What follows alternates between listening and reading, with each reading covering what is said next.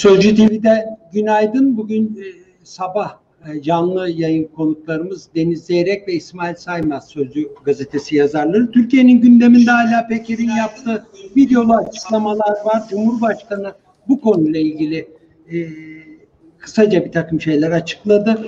Süleyman Soylu da Cumhuriyet Savcılığına başvurdu. Aynı zamanda başka gündem maddeleri de var. Onları da geçeceğiz. Deniz günaydın, İsmail günaydın. Günaydın. Ben Sayın Cumhurbaşkanı ifadeleriyle başlamak istiyorum. Kısaca da bir hatırlatayım. E, şöyle ifade etti. Suç örgütlerini ülkenin ve milletin başına musallat olmaktan tamamen çıkardık. Bu kirli senaryoyu da bozacağız dedi ve muhalefete yüklendi. Demokrasi ve hukuk dışı her araçtan medet umanlar şimdi yeni arayışları yönelmişlerdir. En büyük üzüntümüz ülkemizde hala çetelerden medet umacak kadar zavallılaşan, e, küçülen haysiyet fukarası kişilerin olduğunu görmektir şeklinde ifadeleri var. İsmail senin de bugün Sözcü Gazetesi'ndeki yazında yine bu konu üzerine yaptığın Mehmet Eymür'le bir röportaj da var. Cumhurbaşkanı açıklamasını ve tabii ki İçişleri Bakanı'nın savcılığa başvurusunu nasıl değerlendirmek gerek? Ee, yani neyse ki Sayın İçişleri Bakanı savcılığa başvurdu da 17 günün sonunda bir soruşturma açıldı. Yani o da başvurmasaydı savcıların kılı kıpırdamayacaktı. Bu enteresan. Ee, ben geçmişi taradığımda şunu gördüm. Susurluk kazası 3 Kasım 2016'da meydana geliyor. DGM savcılığı 11 Kasım'da e, terör suçundan e, yani örgüt üyeliği, örgüt suçundan soruşturmaya başlat, başlatıyor. Yaklaşık 8 gün. Yani 8 e, gün kamuoyu tartıştıktan sonra bir trafik kazası örgüt suçu kapsamında ele alınıyor. Bugün Peker'in iddialarına dair yargıda ne işlem yapıldığına dair hiçbir bilgimiz yoktu. Sayın Bakan kendisiyle ilgili iddiaları e, yargıya taşıdı ve böylece yargıyı da bu utançtan kurtardı yani. Yoksa Süleyman Soylu da adliyeye gitmese zannedersem hiç açmayacaklardı. E, öte taraftan e, Peker'in iddialarının her biri de ayrı ayrı savcılıklar tarafından da ele alınmalı. Yani el, tekil, tekil olarak incelenmeli. Eğer birbiriyle bağlantılıysa birleştirebilmeli tabii ki. Fakat e, biz şu yani mesela bunlar arasında en kayda değer iddialar arasında gördüğüm Mübariz Masimov'un yani Mübariz Gurbanoğlu'na ait olup sonra el değiştiren Yalıkavak Marina'daki durum. E, bu hala daha bence berrak kazanmadı. E, yani neden bir ülkenin eski İçişleri ve Adalet Bakanı bir marinanın yönetimiyle e, bir İvan'ın yönetimini e, üstlenir. Neden? E, onun oğlu AK Parti'de milletvekili olan oğlu halen bu marinanın yönetim kurulu üyesidir. Gerçekten izaha muhtaç bir durumla e, karşı karşıyayız. Öte taraftan e, e, Kolombiya'da e, ve Ekvator'da e, Türkiye gitmek üzere e, gemilerde yakalanan uyuşturucu e, meselesi var. Bunlar doğru. Yani Peker ilk ortaya atan kimse değil ama Peker dillendirdi ve her bir videosu 3-4 milyon izlendiği için herkese duyurdu. E şimdi e, bunun Türkiye ayağında ne oldu mesela? E, ben e, bununla ilgili e, limanın yetkilisi olan şirketi aradım e, ve şirket e, bir kendilerine savcılıktan bir e, e, haber verilmediğini söyledi. E, o taşıma şirketinin daha doğrusu nakliye yapan şirket orada muhataptır dedi. Burada şirketlerle ilgili ne işlem yapıldığını bilmiyoruz. E, bu da izaha muhtaç bir durum değil mi? Keza Emir Sarıgül'ün evinde olup bitenler, keza e, efendime söyleyeyim e, altın başlar meselesi e, yine her biri açıklamaya değer gelişmeler ama dediğim üzere bunların e, bunlar, savcılık bununla ilgili kılını kıpırdatmadı. Süleyman Soylu'nun e, başvurusu olmasaydı. Şimdi bundan sonra da nasıl olacağını takip edeceğiz tabii. Ne yapılacağını gözlemleyeceğiz. Nasıl yürüyecek bu soruşturma onu takip edeceğiz. Fakat e, yani e, şunu ifade edeyim. E, ya o çok beğenilmeyen 90'larda e, çoktan soruşturma açılmış. Çoktan e, efendim söyleyeyim mecliste komisyonlar kurulmuştu. Ya her şeyi geçiyorum.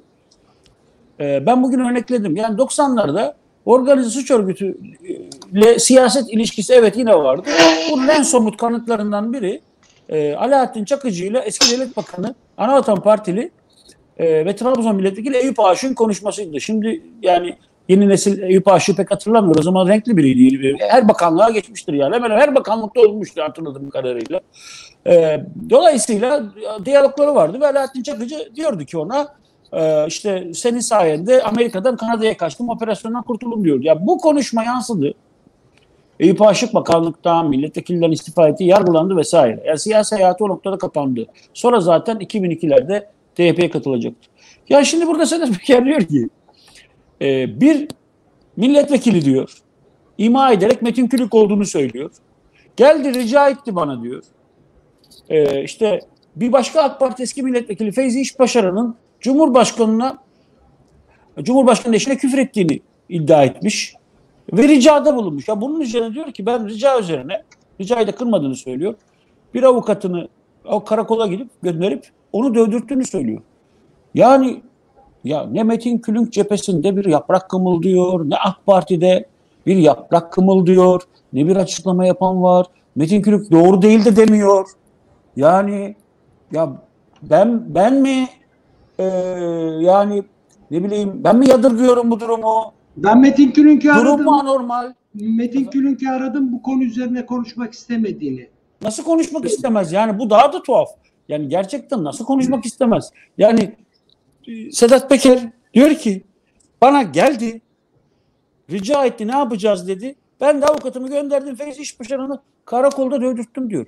Ya Feyzi İşbaşaran karakolda adliye giderken Metin Külünk'ün arasında olduğu ya da onun toparladığı kalabalık tarafından karşılandı zaten. Şimdi AK Parti'de yeni dönemde MK, MKYK üyesi seçildi Külünk. Eski milletvekili şimdi MKYK üyesi. Hadi yani kamu görevlileri diyelim ayrılmıyor görevinden. Yani Metin Külük de mi kamu görevlisi? AK Parti'de MKYK üyesi ya. Yani hiç kimse mi sorumluluk üstlenmez? Hiç kimse mi ee, yani bu, bu, bunun gereğini yapmayacak? Hayretle izliyorum. Gerçekten hayretle izliyorum. Ee, 90 bugünkü yazımda da ifade ettiğim üzere yani 90'lar 80'ler demeyi 90'lar ve 80'leri haksızlık addediyorum. Birçok başlıkla haksızlık addediyorum ama şimdilik e, sözümü burada kesmek istiyorum. Peki Deniz? Evet. Ya işte biz burada ne diyoruz başından beri? Ee, yani ben en azından şunu söylüyorum. İki, iki şey, iki önemli şey var burada. Birincisi mafyayla, suç örgütüyle müttefik olunmaz. İkincisi de bu işi yargı çözümlemeli. Yargı bu işe el atmalı, iddiaları da araştırmalı diyoruz. Şimdi birinci kısmı ile ilgili e, şu ana kadar ne oldu? E, işte Soylu muhalefeti suçlamaya çalıştı. Sedat Peker'in arkasında Meral Akşener, Kemal Kılıçdaroğlu ve bir takım basın kuruluşlarının olduğunu iddia etti. Halbuki Soylu'nun arkasında, e, pardon Peker'in arkasında e, AK Parti iktidarı vardı. Yani o meydanlarda miting yaparken, herkese kafa tutarken, insanları kanda boğmakla tehdit ederken iktidar desteği vardı arkasında. Yani e, biz e, hani böyle neredeyse AK Parti için kan dökmeyi göze alan bir e, söylemi vardı Sedat Peker'in ve bugüne kadar İsmail de bugün yazısında çok detaylıca yazmış. Kimse e, ya kardeşim sana ihtiyacımız yok. Türkiye Cumhuriyeti Devleti büyük bir devlettir e, demedi yani. Cumhurbaşkanı ne diyor?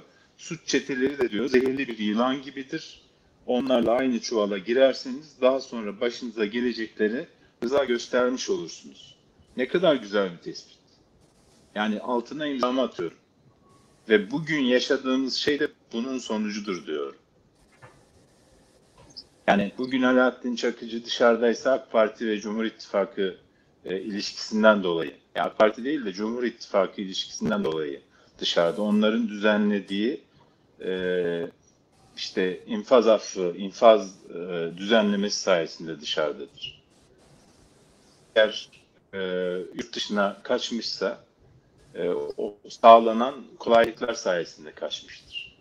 Yani şimdi Erdoğan Aktaş yarın başına kötü bir şey gelecek hadi git bakalım dediğimde sana yurt dışına git desem gidebilir misin? Elini kolunu sallayarak. Yani bu bir sürü bağlantı gerektiriyor. Bir sürü şey gerekiyor. Yani e, polis polisin e, güvenlik güçlerini vesaire atlatman gerekiyor her şeyden önce.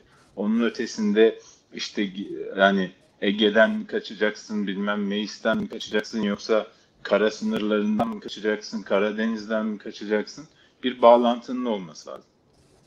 Yani paran olması lazım. Öyle kolay işler değil bunu. Yani devlet bunları göz yummazsa öyle kolay kolay gerçekleşmez bunlar. Dolayısıyla da Ee, başta söylediğim bir kez daha tekrarlıyorum. Cumhurbaşkanı benim söylediğim şeyi tekrarladığı için de e, önemsiyorum. Altına da imza atıyorum. Mafyayla, suç örgütüyle aynı çuvala girerseniz e, başınıza gelecekleri rıza gö- göstermiş olursunuz. İşte bugün beni Nisan ayında geri getirecektiniz. Git biraz dolaş biz seni getireceğiz vesaire diye bir iddia ortaya atıyorsa e, bu- bunun arkasına da bakmak lazım. E, ikincisi de yani her şey gün gibi ortada. Yani ben mesela bu marina meselesini e, başından beri duyuyorum. Sok yani Bodrum'a gittiğinizde, Yalıkavak'ta, Marina'ya gittiğinizde ilk muhabbet konusudur bu. Yani Sedat, Er- e, Sedat Peker'in videolarda söylediği mevzu Bodrum, Yalıkavak'a gidip Marina'da herhangi bir dükkanda oturup işte çay kahve içerseniz, yemek yersiniz vesaire size ilk söyledikleri şeydir. Burası Azeri iş adamının da şimdi Mehmet Ağar'ındır diyorlar. Bu algı nasıl oluştu? Sedat Peker bunu söylemeden önce bu söyleniyordu, konuşuluyordu. Ya da e, Mehmet Ağar'ın işte Latin Çakıcı'yla e, fotoğrafları yani çok sıradan, çok doğal bir olaymış gibi paylaştılar yani. Bu, bu e, bugün Mehmet Eymür'ün e, söyledikleri mesela İsmail'e çok enteresan. Bence dikkatlice okuma, okuması gereken şeyler. E, bakalım yani yargı ne ne nereye gidebilecek? Yargı hani devreye girsin diyoruz ama yargının da bağımsız bir şekilde devreye girmesi lazım. E, istediği belgeye, bilgiye ulaşabilmesi lazım. E, bakalım e, bunlar mümkün olacak mı? Yani mes- mesela işte o e, ölen e, Kazakistan vatandaşıyla ilgili soruşturma yeniden açılacak mı mesela? Ya da e, İsmail'in söylediği o uyuşturucular Türkiye'de kime geliyordu? Bununla ilgili bir operasyon olacak mı mesela? Yani alıcısı herhalde bellidir. Türk Dışişleri devreye girse, Dışişleri'nin de istihbarat bölümü var. E, devreye girseler, e, bu ülkelerin e, Dışişleri Bakanlıklarıyla ilişki kursalar, e, o yakalanan uyuşturucunun Türkiye'deki adresleri kolaylıkla e, tespit edilebilir. Belki de biliniyordur yani şu anda. E, yapılacak çok şey var ama yapmaya niyet var mı o konuda çok emin değilim ben. Şimdi Cumhurbaşkanı'nın bu sözünü e, yani ben herhalde Metin Külünk'e söylendi zannediyorum.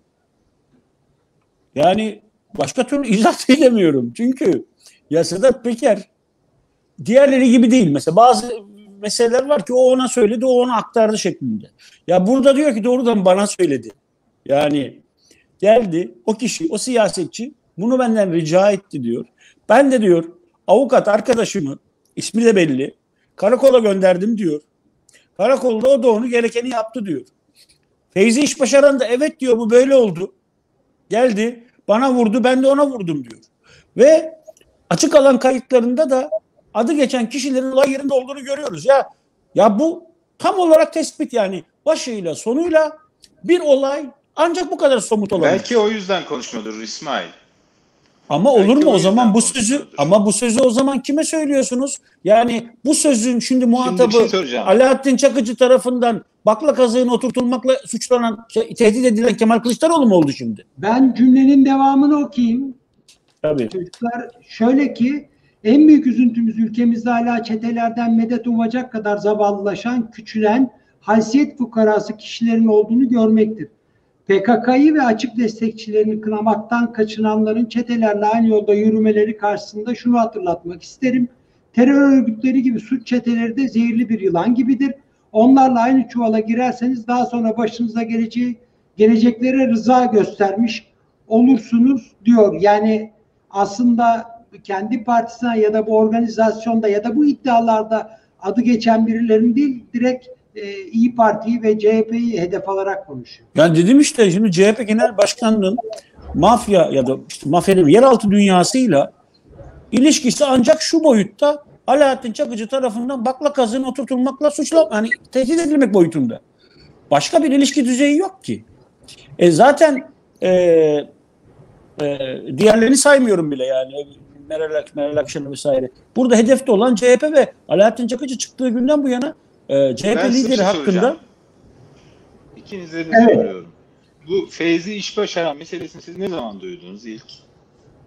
Sedat Peker meselesi. ben o ben Sedat Peker'i yeni duydum. Yani o günlerde ben olay yaşandığı olay yaşandığı dönemde duydum. Yani hayır o günlerde Sedat Peker'in adı düştü. Adı düştü o ama benimle ilgisi Hayır. yok dedi bu işin. Hayır şöyle öyle dedi evet arkasında da durmadı o da zaten ayrı bir şey. Ee, özellikle avukat göndermişti çünkü karakollarda e, sadece avukat odasında kamera yok.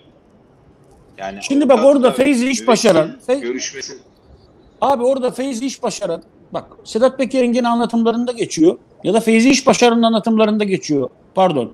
Orada karakol amiri demiş ki buradaki saldırı devlete yapılmış bir saldırı değil. Ya tebrik ediyorum onu kim demişse bak onu kim demişse hangi amiri demişse hangi karakol komiseri demişse onu tebrik ediyorum. Yani işte sorumlu memur budur kardeşim. Yani devletin gözetim merkezinde bir, bir vatandaşa, eski milletvekili ama bir vatandaşa avukat sıfatıyla gelip şiddet uygulayan bir kişi karşısında alınması gereken tutumu almış. Tebrik ediyorum o arkadaşı. O kimse. Şimdi aynı tutumu görmek istiyoruz. Yani Cumhurbaşkanı bu sözü söylüyor. Ya bu sözün doğrudan muhatabı Sedat Peker'den karakolda e, yani Feyzi İşbaşaran'ın dövülmesi ricasında bulunan Külünk ya da en azından Sedat Peker böyle olduğunu iddia ediyor. Şimdi burada Sayın Külünk'e ya bu doğru ya da yanlış sorusuna cevap vermesi düşmez mi? Düşmüyor. Yapmıyor yani. Yapmıyor. Ya bu şöyle bir iklim var. Yani geçmişte de siyasetçiler e, yeraltı dünyasının tehdidine uğradılar. Yani ben hatırlıyorum. Örneğin mesela ne? Hatırlarsınız Alaaddin Çakıcı Flash TV'ye bağlandı. Tansu Çiller'e hakaret etti. Küfür etti hatta. Ne hakaret? Hatırlıyorsunuz o vesileyi. 97-98 yılında. Hatta bir gün sonra da Flash TV kurşunlandı. Yine aynı yıllarda Mesut Yılmaz Budapeşte'de yumruklandı. E, bu türden saldırılar oldu. Ama ben mesela hatırladığım kadarıyla dönemin iktidarının, Cumhurbaşkanının, dönemin siyaset elitinin, kurumlarının bu yapılan saldırıyı onayladığını, makul gördüğünü, efendime söyleyeyim, e, yani önemsizleştirdiğini yahut e, yani e, kınamadığını hatırlamıyorum. Ya Kılıçdaroğlu'na seni bakla kazana oturturum dedi. Ve e, Çakıcı araç konvoyuyla adliyeye gitti. Araç konvoyuyla adliyeye gitti. Dolayısıyla ve hiçbir siyasetçiden de e, bir tepki gelmedi. Bu bak bu sadece yeraltı Evet, dünyasının yani İsmail, açığa çıkmasını efendim.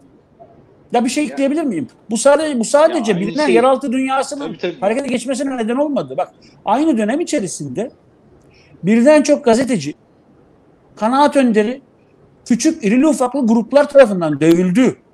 Onlardan biri Selçuk Özdağ, Gelecek Partisi Genel Başkan Yardımcısı. Az kalsın gidiyordu adamcağız. Levent Gültekin Halk TV önünde dövüldü. Ve bunlardan on- onlarca oldu. Yani e, bunlar organize suç örgütü değil ama e, bu açılan alanda bu vakalarla karşılaştık bizler. Nitekim en son dün e, CHP zihniyeti belgeselinde konu edilen e, CHP'nin çubuk meselesi var. Ya orada bile siyaset kurumu bu saldırganlık karşısında doğru gereken tutumu almadı. Cumhurbaşkanı Kemal Kılıçdaroğlu'na geçmiş olsun bile demedi. Hatta bir adım öteye gidildi. Sen ne suç işledin? Kendine bir sor bakalım. Ne suç işledin de sana bunu yaptılar diye.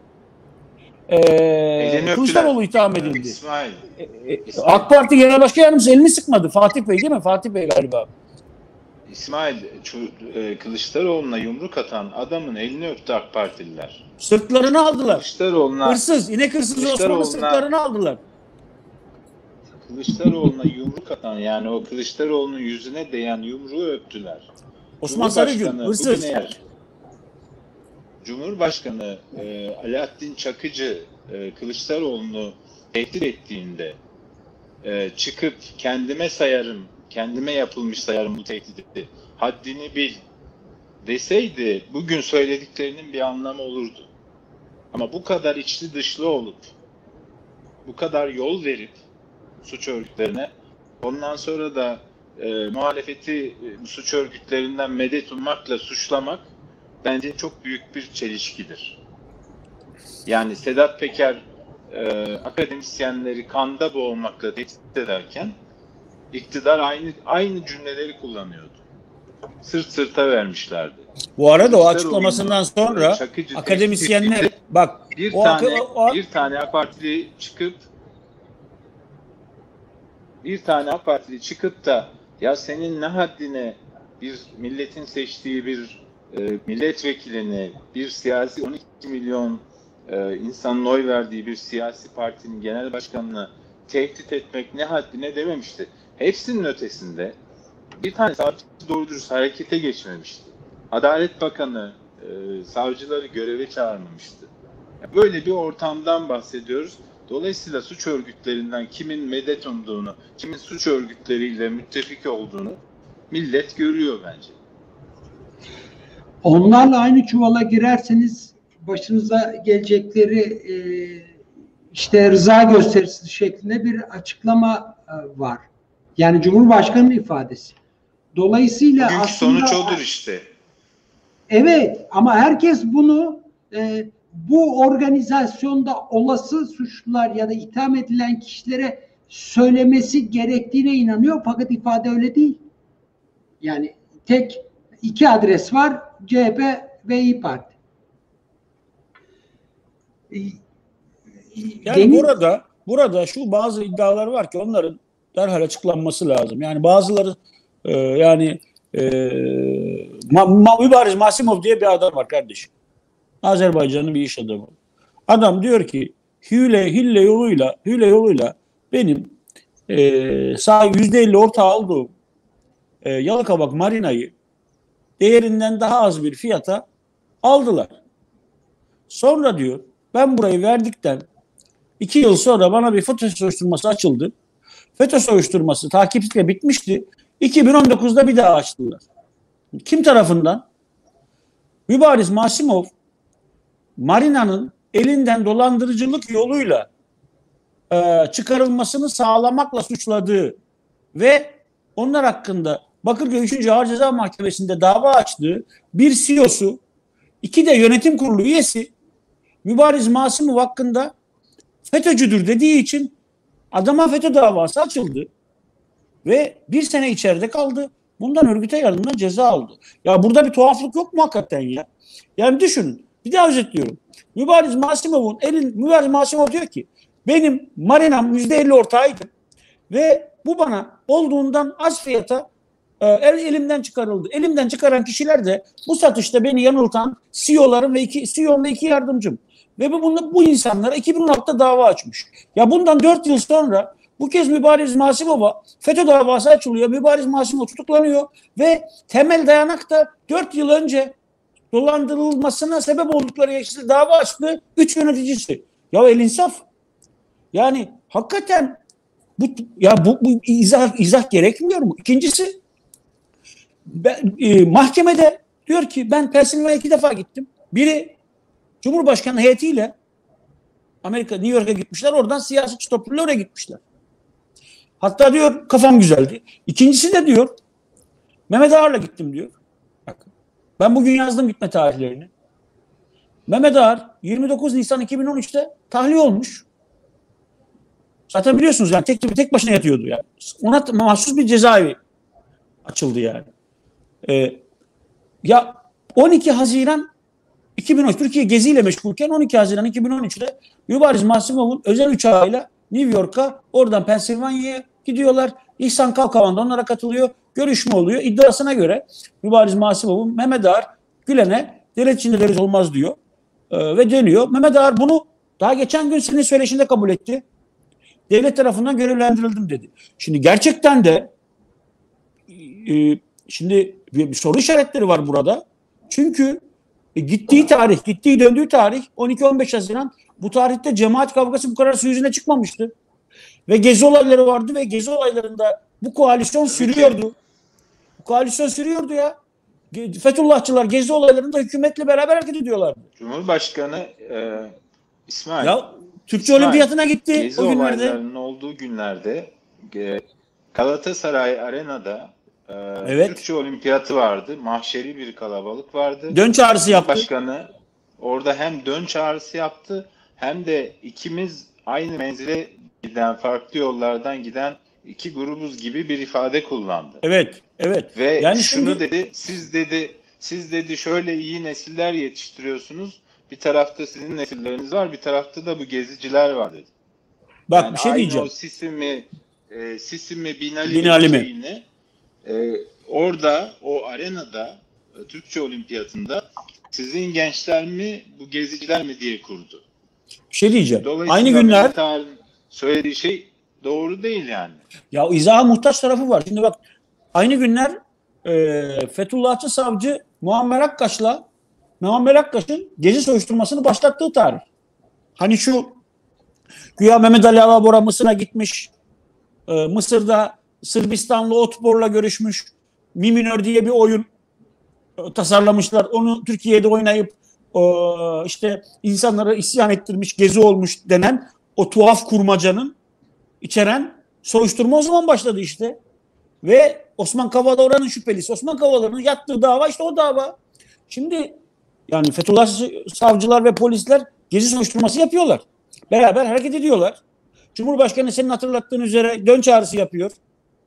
E, tam bunlar aynı günler. Ondan sonra e, o gün devlet içinde devlet olsun denilen günler değil. Zaten aynı menzilde yürülen günler. Ona daha var yani. Aralık ayında falan gidilecek. Dolayısıyla ne oldu da e, ağır tahliye olduktan 45 gün, 45 gün sonra Pensilvanya'ya gitti. E, mübariz Mahsiboğlu iddiasına göre e, ağır cezaevindeyken ona Fethullah Gülen'den kitap ya da işte resimler e, geliyormuş. Öyle söylüyor. Bilmiyorum ne kadar doğru. Dolayısıyla şimdi bunların izaha ihtiyacı var. Bir de yanlış biliyorsam çek edebiliriz. Şimdi Tol bildiğim kadarıyla milletvekilleri milletvekili olduktan sonra görevlerini terk ederler. Ticari işlerini terk ederler. E peki Tolga Bey neden hala Bodrum'daki marinanın yönetim kurulu olarak görünüyor? Yani bu neye benziyor biliyor musunuz? 28 Şubat'ta İslamcı vakıf şirketler aman asker başımıza bir şey getirmesin diye emekli orgenerale yönetim kurulu üyesi yapardı. Bu da ona döndü şimdi. Yani bu bunların e, uyuşturucu meselesi mesela çok önemli ya. Yani niye Latin Amerika gibi narkoz şeklinde filmlerin çekildiği ülkelerde Türkiye uyuşturucu sevkiyatının adresiymiş gibi gösterilsin? Kimin ne hakkı var buna kardeşim? Ekvator'da e, efendime söyleyeyim e, Brezilya'da 5000 ton. Ya 5000 ton nedir ya? 5000 ton. 5000 ton uyuşturucu daha sevk edilmek üzere yakalanıyor. E şimdi burada ne oldu? Öğrenmemiz icap ediyor. Yakın zamanda işte dün Mehmet Kuş açıkladı yeni bakan. Güzel. Tebrik ediyorum. Kutlarım. Yani bir buçuk ton yakalamışlar. Süleyman Soylu açıkladı. Bir, bir buçuk ton da Esra yakalanmış. Güzel. Kutluyoruz. Ama demek ki yani bu her yerde ton ton ton ton şey var yani. Bir anormallik var. Yani Ekvator'dan şu kadar ton, Brezilya'dan bu kadar ton, İskenderun'da bir buçuk ton. Yani bunlar yakalananlar. E, Bir de kaçırılanlar da vardır herhalde. Öyle anlıyorum. Dolayısıyla mesela şu yakalananların Türkiye'deki muhatabı kim? Ya ben aradım şirketi kapı duvar kardeşim. Kapı duvar. Nasıl konuşmazsınız ya? Avukatını arıyorum. Avukat diyor ki aman bana sorma. Ya şirketi arıyorum. Sekreter diyor ki ben bilmem. Kim kardeşim bunun muhatabı ya? Bu nasıl bir şey? Niye cevap vermiyorsunuz? Yani Peki acaba senin dışında başkası aramış mı İsmail savcılar filan? Yani, yani liman sahibinden sorduğum kadarıyla savcılar aramamışlar onu. Belki şirket aramışlardır. Ama şirket de ya Şişli'de bir tane metal şirketi. Yani bu nasıl bir şey? Ben hafsalam almıyor bütün bunları. Yani en tuhaf zamanları yaşıyorum. Kimse cevap vermiyor. Ee, hani bana cevap vermek zorunda değiller tabii ki yani. Ama toplumun bilgilenmeye ihtiyacı var. Toplumun bilgilenmeye ihtiyacı var. Neden ülkemiz e, işte Latin Amerika, Ekvator gibi ee, yani 3 üç ayda bir darbe olan ülkede neden ülkemizin adı böyle şeylerle anılsın ki yani? Deniz Evet. Yani sözün bittiği yerdeyiz maalesef. Yani e, öyle bir noktaya getirdiler ki ülkeyi. Böyle kim kim Cumhurbaşkanının meşhur bir sözü var ya kimler kimlerle beraber. Bugün onu görüyoruz. Yani e, nasıl ilişkiler, nasıl şeyler. E, ya bu arada başka yan etkileri oluyor işte. Bir bakıyorsun e, 10 bin lira maaşla danışmanlık yapan biri 1 milyonluk arabaya biniyor. Ee, işte partide asgari ücretle çalışan biri Yine öyle bir milyonluk arabanın içinde pudra şekeri çekiyor burnuna falan. E, bu, bu boyutlarını da görüyoruz. Yani bir bir değişik bir şey. Yani insan benim de İsmail gibi hafsalam almıyor. Yani muhafazakar bir iktidar, muhafazakar milliyetçi bir iktidar dönemindeyiz ve şu konuştuğumuz şeylere bakın. Yani şunların binde birine müsaade etmemeleri lazımdı. Muhafazakar, milliyetçi bir hükümetin iktidarda olduğu bir ülkede bizim şunları konuşma ihtimalimiz dahi olmaması gerekiyor. Yani bırakın Ben şunu gerçekleşmesini. hatırlatayım. Susurluk Ee, skandalı konuşulması Refah bile- Partisi iktidarında patladı. Refah Partisi engelledi onu. Nasıl? Ya o iyi Hükümeti ayakta tutmak için engelledi Hayır, onu soruşturmayı.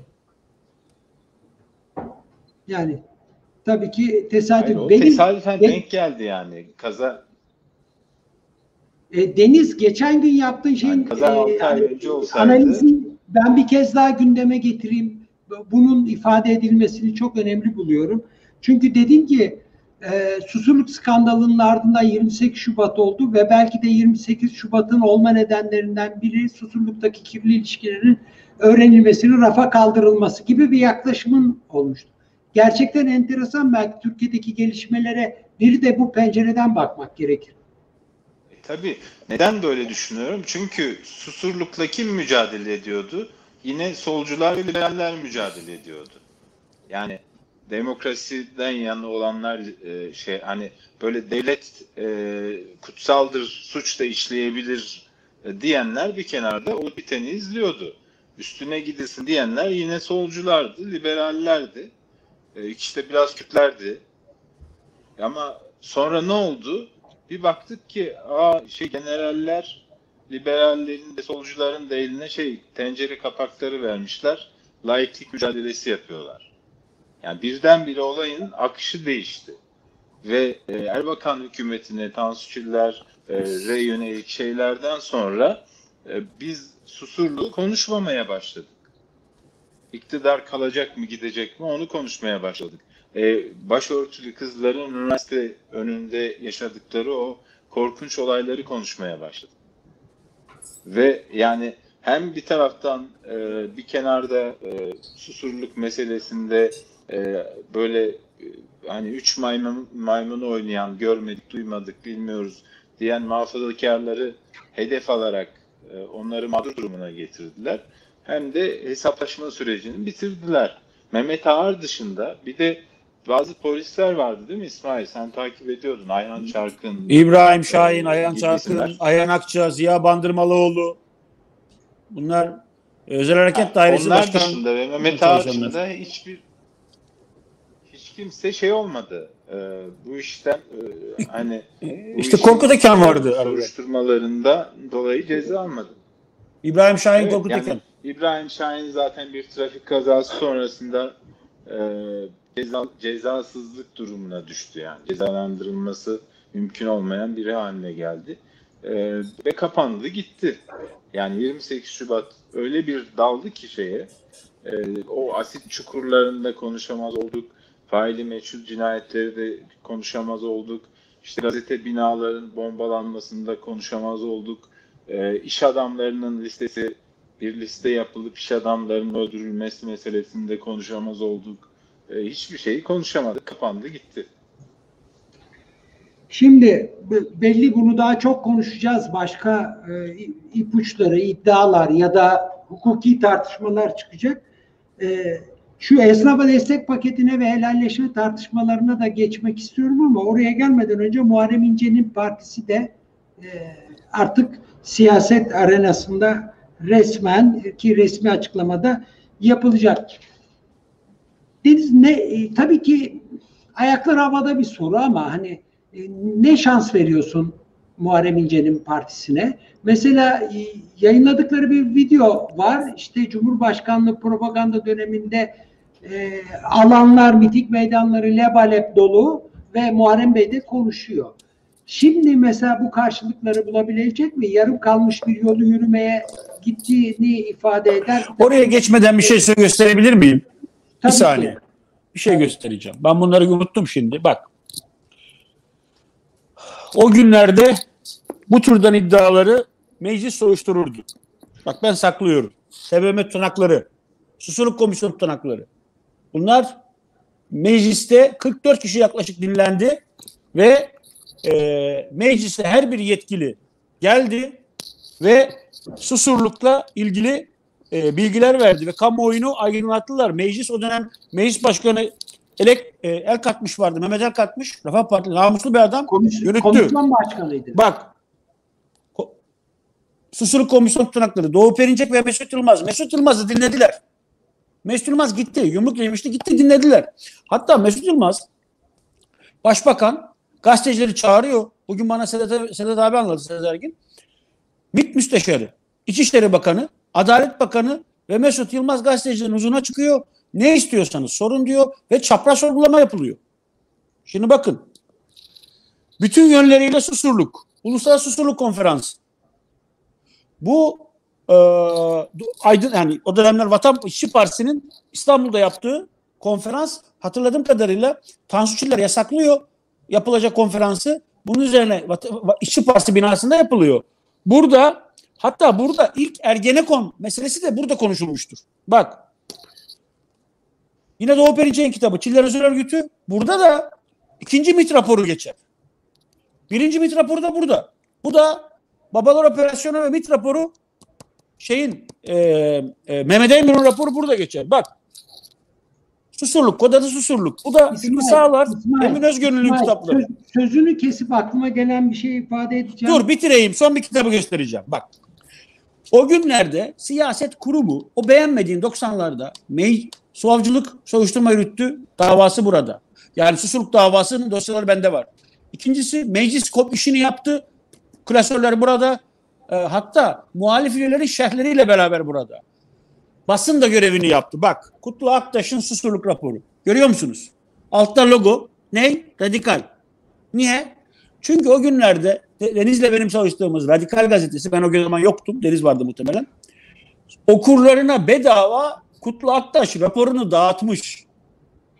Yani o günler gazetelerinde bu tartışmaya katıldığı günler. Ve bugünlerde maalesef biz eee, şeyi yani bu iddiaları hakkıyla layıkıyla tartışamıyoruz.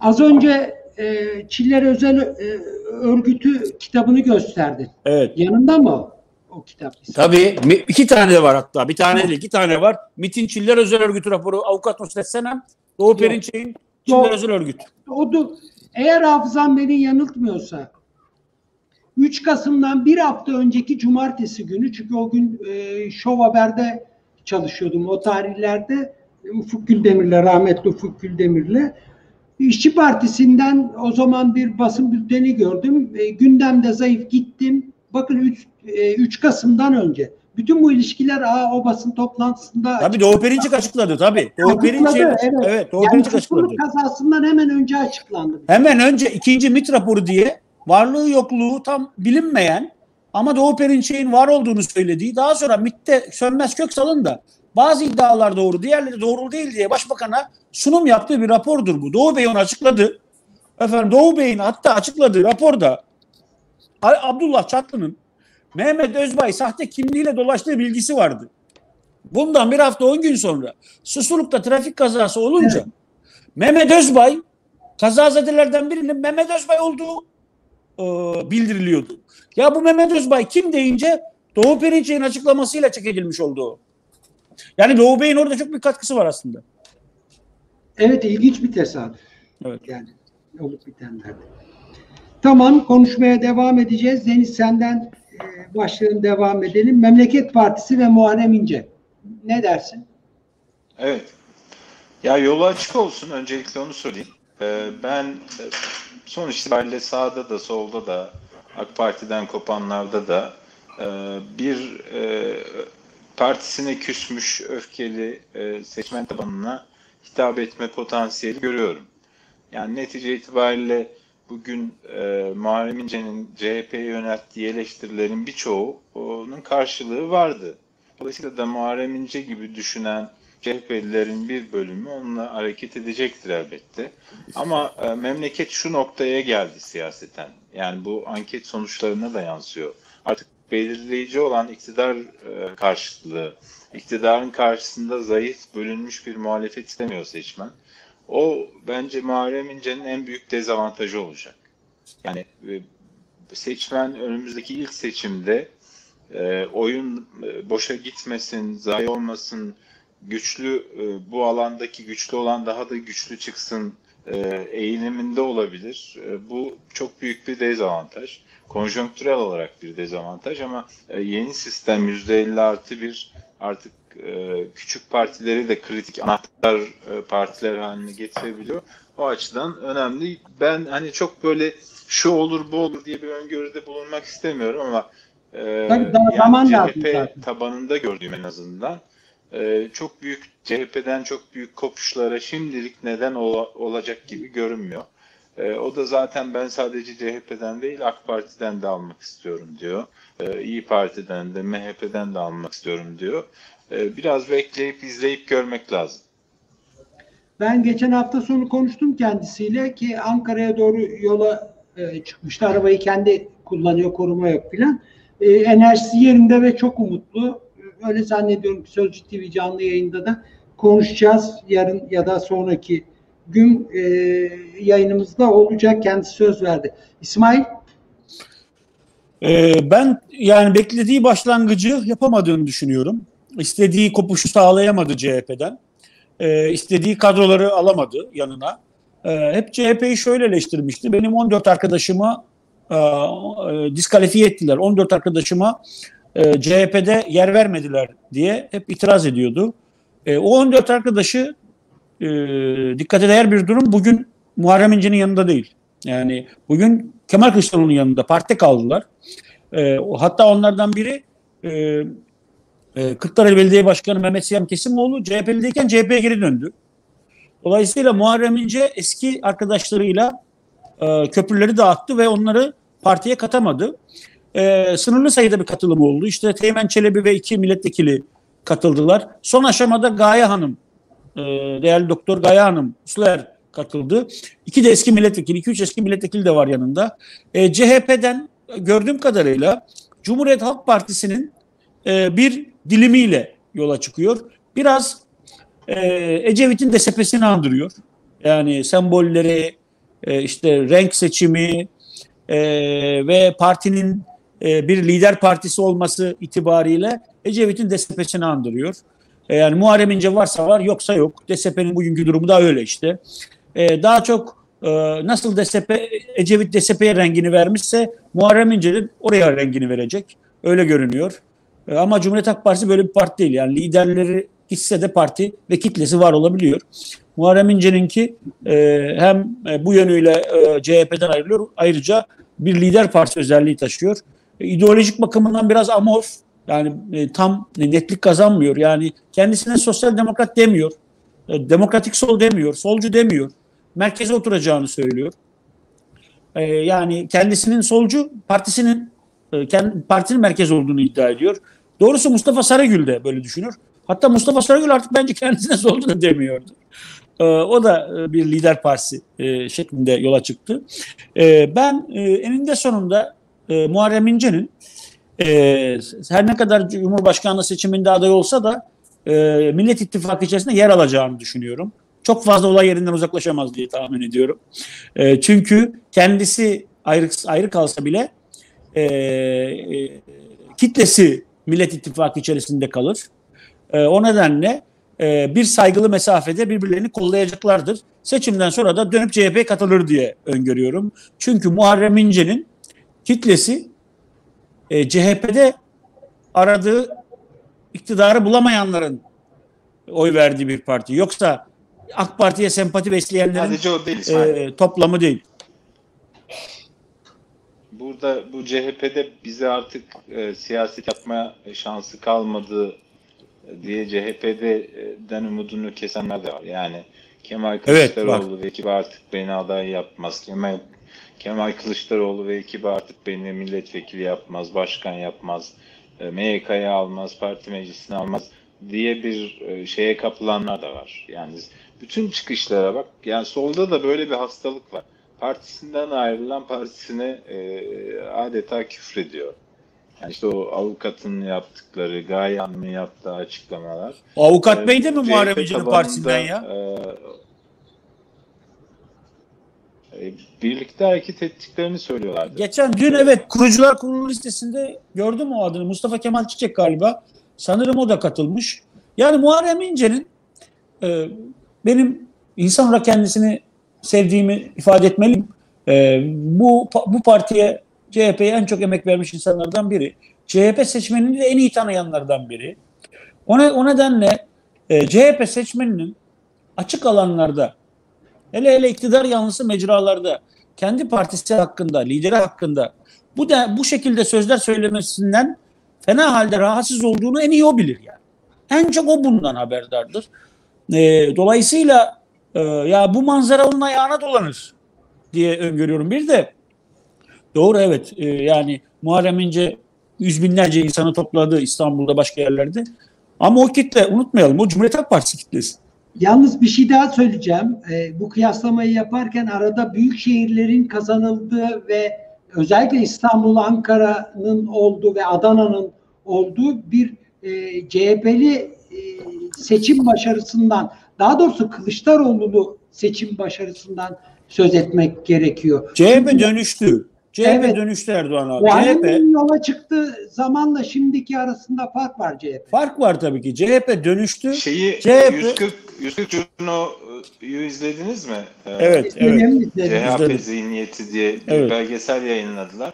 Ben onu e, doğrusunu isterseniz bir CHP'nin e, reddi mirası gibi gördüm. Yani reddi miras derken Atatürkçülük vesaire değil de CHP'nin olumsuz mirasını reddediyor. E, işte bu geçmişteki e, işte darbe taraftarlığı, işte muhafazakarlara yönelik katı politikalar vesaire.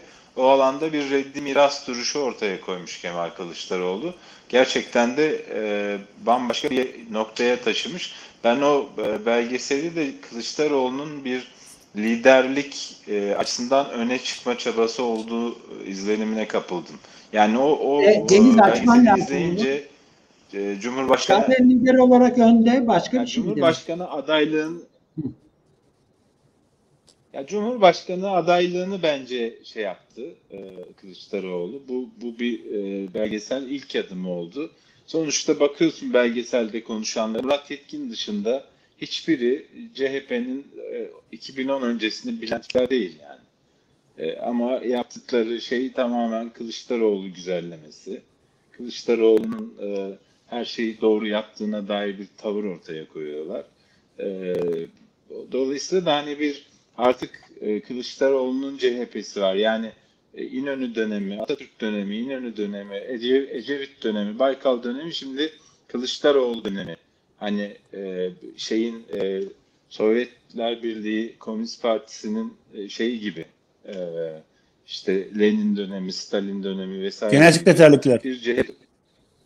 Evet evet yani bir Kılıçdaroğlu'nun damgasını vurduğu bir dönem gibi çerçeve çizilmeye çalışılmış. E, dolayısıyla da ben önümüzdeki dönemde CHP'nin bir sıçrama arayışında olduğunu e, Muharrem İnce'nin ya da Sarıgül'ün partiden e, taban koparma çabasını boşa çıkarmak için her şeyi yapacaklarını düşünüyorum. Biraz erken başlamadı mı İsmail? Bu Deniz aynı sorum sana da. Yani eğer Kemal Bey'in adaylığı söz konusuysa. Çünkü hafta sonu ben e, Saadet Partisi Genel Başkanı Temel Bey'le e, Sözcü TV canlı yayında mülakat yaptım. Onun aslında cümleler arasında ifade ettiği bir şey vardı. Bu tartışmalara girmek için çok erken dedi. Yani önümüzdeki süreçle ilgili e, sorduğum e, sorularda o e, bunlar çok tartışma götürür. Mealen söylüyorum. Yıpratır ve zamanı geldiğinde konuşmak gerekir dendi. Gerçi Kemal Bey'in adaylığını biraz da hükümete yakın olan medya gündeme getiriyor ve tartıştırıyor. Elbette ki tartışılır tartışılır ama biraz erken değil mi İsmail ne dersin? Şimdi önce belgesel konusunda Ya İsmail birkaç sen şey söyle. konuşmadan bir şey söyleyebilir miyim? Tabii. İsmail çok özür dilerim. Erdoğan e, bu iktidar medyasının tartışmaya başladığı başka bir konu var. O benim çok hoşuma gitti yani. İktidarı kaybetmişler. Millet İttifakı kazanmış. ve HDP'lilere bakanlık verecekler. Yani çok çok enteresan bir şey dönüyor şu anda iktidar medyasında. CHP'ye bakan CHP HDP'ye bakanlık vaat etti. Millet İttifakı e, HDP'ye iki bakanlık verecek diye. Böyle bir yenilgiyi de kabul etmiş gibi bir şeyle bir senaryo yazılıyor şu anda. Çok garip geldi bana. Onu da böyle altını çizmekte fayda var. Kusura bakma İsmail buyur. Rica ederim. Ben belgesel çeken ekibi tanıyorum. 140 Jurno ekibini. Ee, onlarla beraber biz de belgesel çektik. Tosuncuk belgeseli beraber çektik. Ee, ve o da e, eksende yayınlandı. Ee, ve ekipteki bazı arkadaşlar benim okul arkadaşım Marmara İletişim'den. Yani bu arada üniversite diplomam olduğunu da bu vesileyle söylemiş olayım. Ondan sonra. Niye Ee, yani tanık var en azından. Yani üniversite bir zamanlar üniversite okuduğuma dair tanık var ortada yani. Onu da. niye gerek. Ee, şöyle. Şimdi bu arkadaşlar iyi arkadaşlar. Çok iyi belgeseller yapıyorlar. Ben şöyle algılandığını zannediyorum. Yani sanki CHP bu belgeseli yaptırmış. Prodüksiyon CHP'ye ait. Efendime söyleyeyim içeriği ve konuşmacıları CHP seçmiş. Hayır öyle değil. Bu grup kendisi seçiyor. Ee, sahneleri de efendime çekim yapılacak yerleri de kimlerin konuşacağını da. Ben de sordum dedim ki ya şu isimleri neden tercih ettiniz? Mesela birisi için e, dediler ki e, yani bir zıtlık yani tartışmada bir zıtlık yaratmak. Nagihan'dan mı söz ediyorsun? Evet mesela Nagihan Alçı için dedik ya tartışmada bir zıtlık yaratmak bir de e, yani mesela karşı mahallede e, bunun nasıl yankılandığını. Nagihan, ama- Nagihan güzelleme yapmış yani. İşte evet karşı mahalleden biri e, bu meseleyi nasıl görüyor e, diyerek ondan rica ettik. Dolayısıyla e, belli ki Nagihan Alçı da havayı koklamış yani şey. Öyle anladım ben de. Yani Nagihan Alçı'nın bulunduğu yerden de değişim şeklinde bir hava geliyor. E, ne- mesela Yunus Emre Erdöl, ben Erdöl değil mi? Yanlış mı biliyorum? Erdölen mi? Erdölen de olabilir. Ben genç arkadaş, ben onların liberal gençler bunlar. Ben yayınlarda takip ediyorum. Ee, çok akıllı, beyefendi, zeki çocuklar bunlar. Bizim alt kuşağımız yani herhalde yarı yani 30 30 yaşlarında yokturlar. Ee, ve e, si- sosyal medyada çok etkinler. Onların da gözüyle meseleye bakmak istiyorum. Onlar neden var? Ee, do- do- doğrusu onlar da Z kuşağının kanaat önderleri. Yani bizim genç bizim bize göre daha alt genç kuşak ama bulundukları kuşakta çok parlak çocuklar onlar. Yani onlara da onlar da geçmişte 2010 öncesinde bu kuşak e, daha çok AK Parti'ye sempati besliyordu. Maalesef öyleydi. Yani o yetmez ama evet denilen yani seçimlerde aslında anası babası CHP'li ya da solcu sosyal demokrat olan böyle bir e, kendisi teknik olarak yani politik olarak liberal olmasa bile liberter, özgürlükçü bir kuşağı da AK Parti peşinden sürüklemişti. Şimdi bunlar CHP'ye doğru yol alıyorlar. Dolayısıyla e, bir de böyle bakmak lazım. Yani bunun CHP CHP belirlememiş çekim yapılacak yerleri ve röportaj yapılacak kişileri. E, bir diğeri e, burada şunun da şeyin de çok katkısı var bu arada. E, sevgili Deniz'in e, hem e, CHP'de e, PM üyesi hem de Genel Kemal Bey'in danışmanı. E, Deniz de burada e, Deniz'in soyadını unuttum ya. E, söyleyeceğim söyleyeceğim. Emir. Ah ah, Deniz Demir. Sevgili Deniz Demir'in de katkısı var. Ee, bu grupla CHP arasındaki bağlantıyı o sağlamış benim anladığım kadarıyla. O da çok katkı koymuş ama ona da sordum yani siz mi istediniz, siz mi tercih ettiniz? Hayır dedi. Hepsini ekip istedi. Ekibe de sordum. Neden bunları yaptınız? İşte şundan şundan şundan dedi. Ve biz dönüşlerden çok memnunuz. Bizim en çok izlenen videomuz dediler. Dün baktığımda 650 bindi. Bugün 1 milyona geçmiş. Sedat Peker'le yarışıyor video yani. O bakımdan e, çok e, dikkate değer bir izlenme oranı var. E, peki CHP'ye de sordum. Dedim ki yani baktım sosyal medyada CHP'liler itiraz ediyorlar. O Nagihan niye var? Bu Yunus Emre nereden çıktı? E, bunun yaşı yetmez falan diye. Doğrusu ben de dedim ki mesela neden Altan Ömen yok? Mesela CHP geleneğini en iyi o bilir. Bütün dönüşüm süreçlerini o bilir. Dediler ki ya o zaman CHP konferansı olur. Yani o bize göre olmaz dediler. E, onların tercihi. Ama e, bu CHP'lilerden Mesela Yılmaz Ateş'i dinleyebilirlerdi. Yılmaz Ateş'i ne? Yılmaz Ateş'i zaten A Haber'de dinliyoruz her akşam yani. Yılmaz Yani- Ateş'i. yani hayır şunu söyleyeyim. Hayır şöyle bir şey var İsmail. Biz de sonuçta artık hani iletişim okumadıysak da e, 30 seneye yakın bu, bu sektörün içinde çalışan biri olarak e, karşıtlık derken e, illa işte iktidar cenahı olması gerekmiyor. Siz e, CHP'nin bir dönemini kötülüyorsunuz o belgeselde. Kötülediğiniz dönemin e, güçlü ama bunu yapabilirler. Sormak Ama bunu gerekir. yapabilirler. Yani böyle bir belgesel bu. Yani burada yani bu Yani CHP'nin para verip şey yaptırdığı bir şey değil ki. Nur Nur Serter miydi? e, Evet. Bu ikna odaları kuran Evet. CHP'li. Evet. Mesela onun üzerinden ya da Ad- e, Adnan Menderes'in idamı üzerinden e, CHP'yi ciddi anlamda hedef olarak göster göstermiş. E, ve buradan sözlerini söylüyorsun değiliz. Hayır hayır. E, yani belgeselin genelinde e, bu CHP bunları bunları bunları yaptı. Yani iktidarın söylemleri kısmen doğru ama biz artık o CHP değiliz. İşte zaten vardı. belgeseli çeken ekip böyle da- görüyor işte. Böyle görüyor. Belgeseli Ama çeken ekip o böyle görüyor. Dönemden de birilerin Ha olabilirdi evet. Ama Murat Murat abi o dönemi bilir. Hayır biz öyle değildik diyebilirlerdi yani. Şimdi bir şey söyleyeceğim. CHP'li bir yetkiliye sordum ben bunu. Dedi ki ya bu belgesel CHP tabanı için değil, karşı mahalle için yapılmış. Yani o mahalleye CHP'yi beğendirme belgeseli. Doğru işte ben de onu diyorum. Bir de diyorum ifadesi yani. Diyor ki biraz be- şey belgeselin Eleştiri desek daha doğru olmaz mı Deniz? Olur mu Ya da eleştiri. Yani belgeseldeki görüntüleri görüyorsunuz. AK Parti'nin propaganda filmi gibi. Yani üniversite kapılarında kızlar polisler tarafından tartaklanıyor. Zorla başları açılmaya çalışılıyor ve o CHP'ye yani e, askeri vesayetin dayattığı bir şey. CHP o zaman iktidarda değil. CHP'ye mal edildi ama bir şey şey söyleyeceğim. Şimdi bir şey söyleyeceğim. Ondan Doğru sonra- CHP'nin orada bir sorumluluğu yok ama sen niye Nur Serter'i milletvekili yapıyorsun kardeşim? Ben Nur Serter'in seçim çalışmasında onunla beraber İstanbul'u gezdim. Niye yani? Nur Serter'in milletvekili, Nur, Serter'i milletvekili yapmak o pratiğinden ötürü onu ödüllendirmek değil midir? E bu hatalı bir işlem. E, Kemal Hoca'yı da Kemal? Kılıçdaroğlu da Deniz Baykal'ı milletvekili yaptı. Yani Ney? Deniz Baykal, Nur Serter'i ya da o ekibi e, 19 yıl boyunca CHP'yi o formata sokan Deniz Baykal ve ekibiydi. O zaman Deniz Baykal ve ekibine yönetilen bu eleştiriye o cenahtan da yanıt alınabilirdi. Yani belgesel dediğin illa AK Parti'nin görüşü vesaire değil. Parti içindeki bir değişimden bahsediyorsun.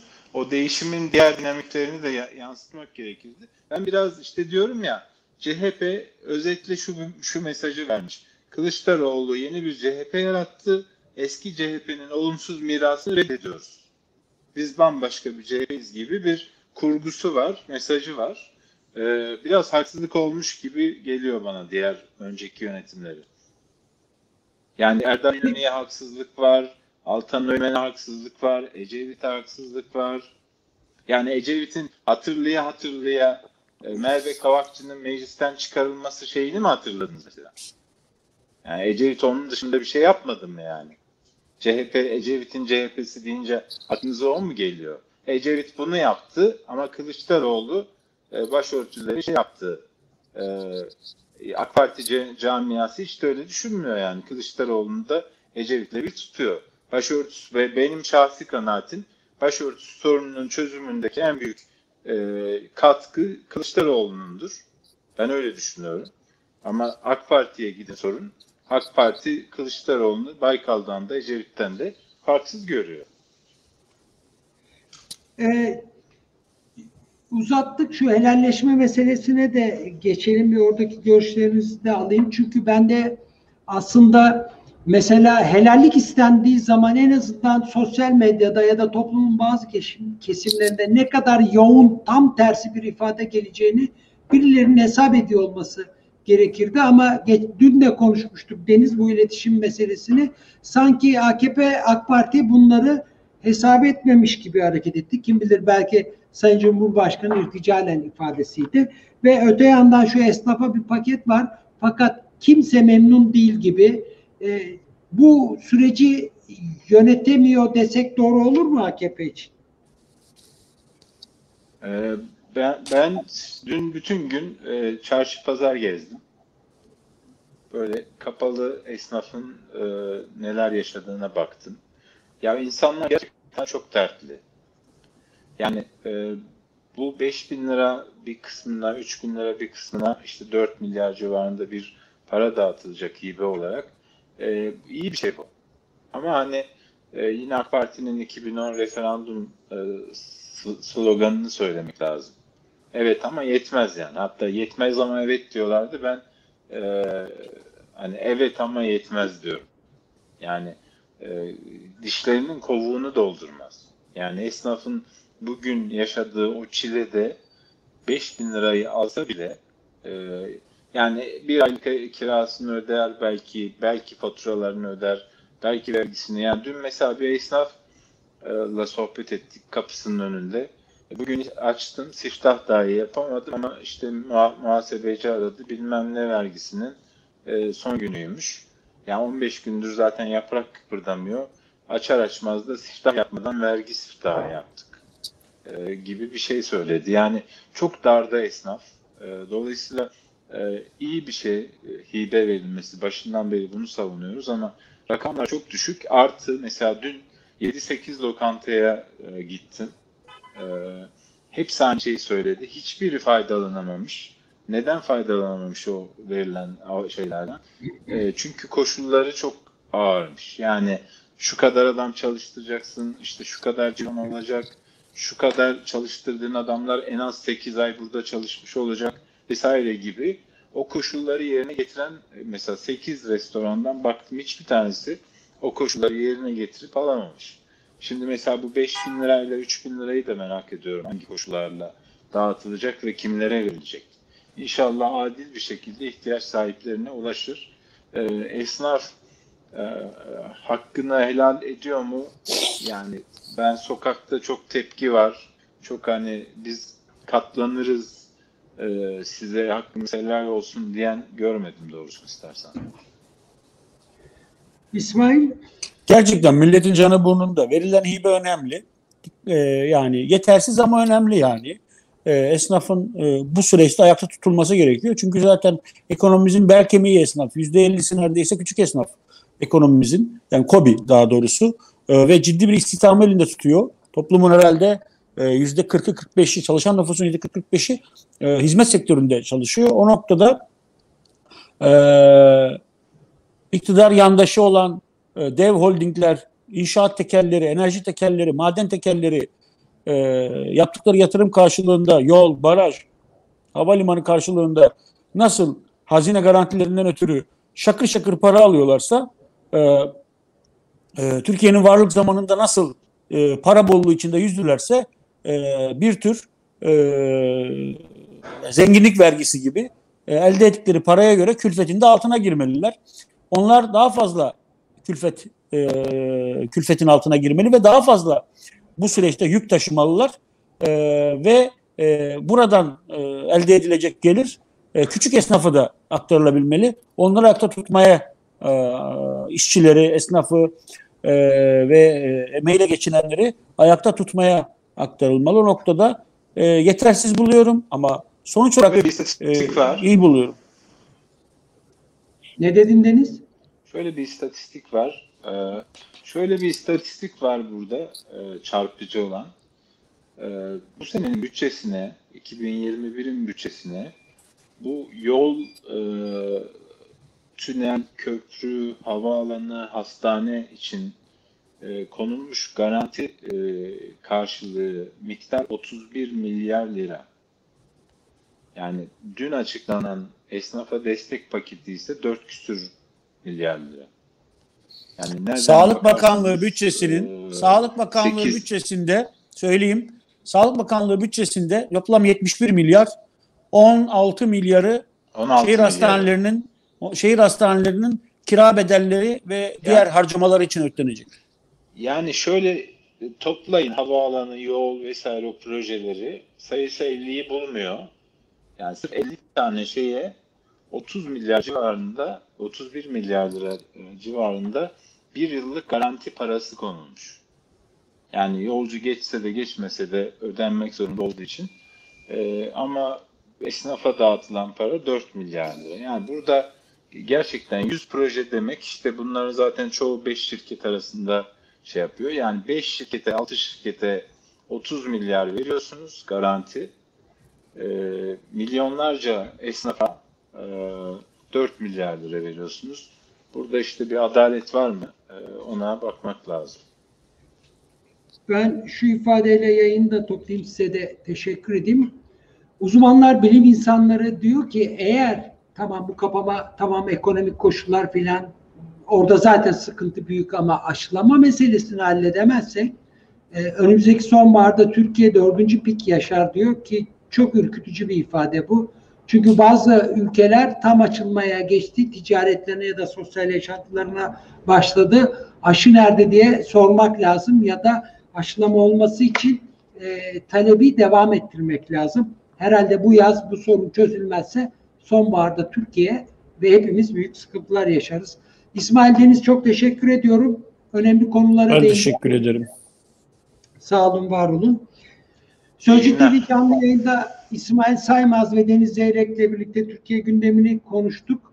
Belli ki bir tripod ve bir kamerayla oluşan Sedat Peker e, iddiaları, videoları veya bu şekilde başlıklandırılan iddialar e, Türkiye gündemine daha çok yer tutacak. Çünkü biz yayındayken Sayın Devlet Bahçeli de bu konu üzerine muhalefeti eleştiren bir takım yaklaşımlarda bulunmuş. Ama Türkiye bu konu, konuyu, bunun yansımalarını tartışmaya devam edecek. Önemli bir gündem maddesi de galiba şu ve maalesef hiç hayatımızdan tıpkı bu salgın gibi çıkmayacak. O da ekonomi ve ekonomik e, koşullar. Sizden ricamız her zaman olduğu gibi şu, lütfen e, YouTube'dan Sözcü TV'ye abone olmayı, takip etmeyi unutmayın. Bir başka yayında tekrar karşınızda olmak umuduyla hoşçakalın.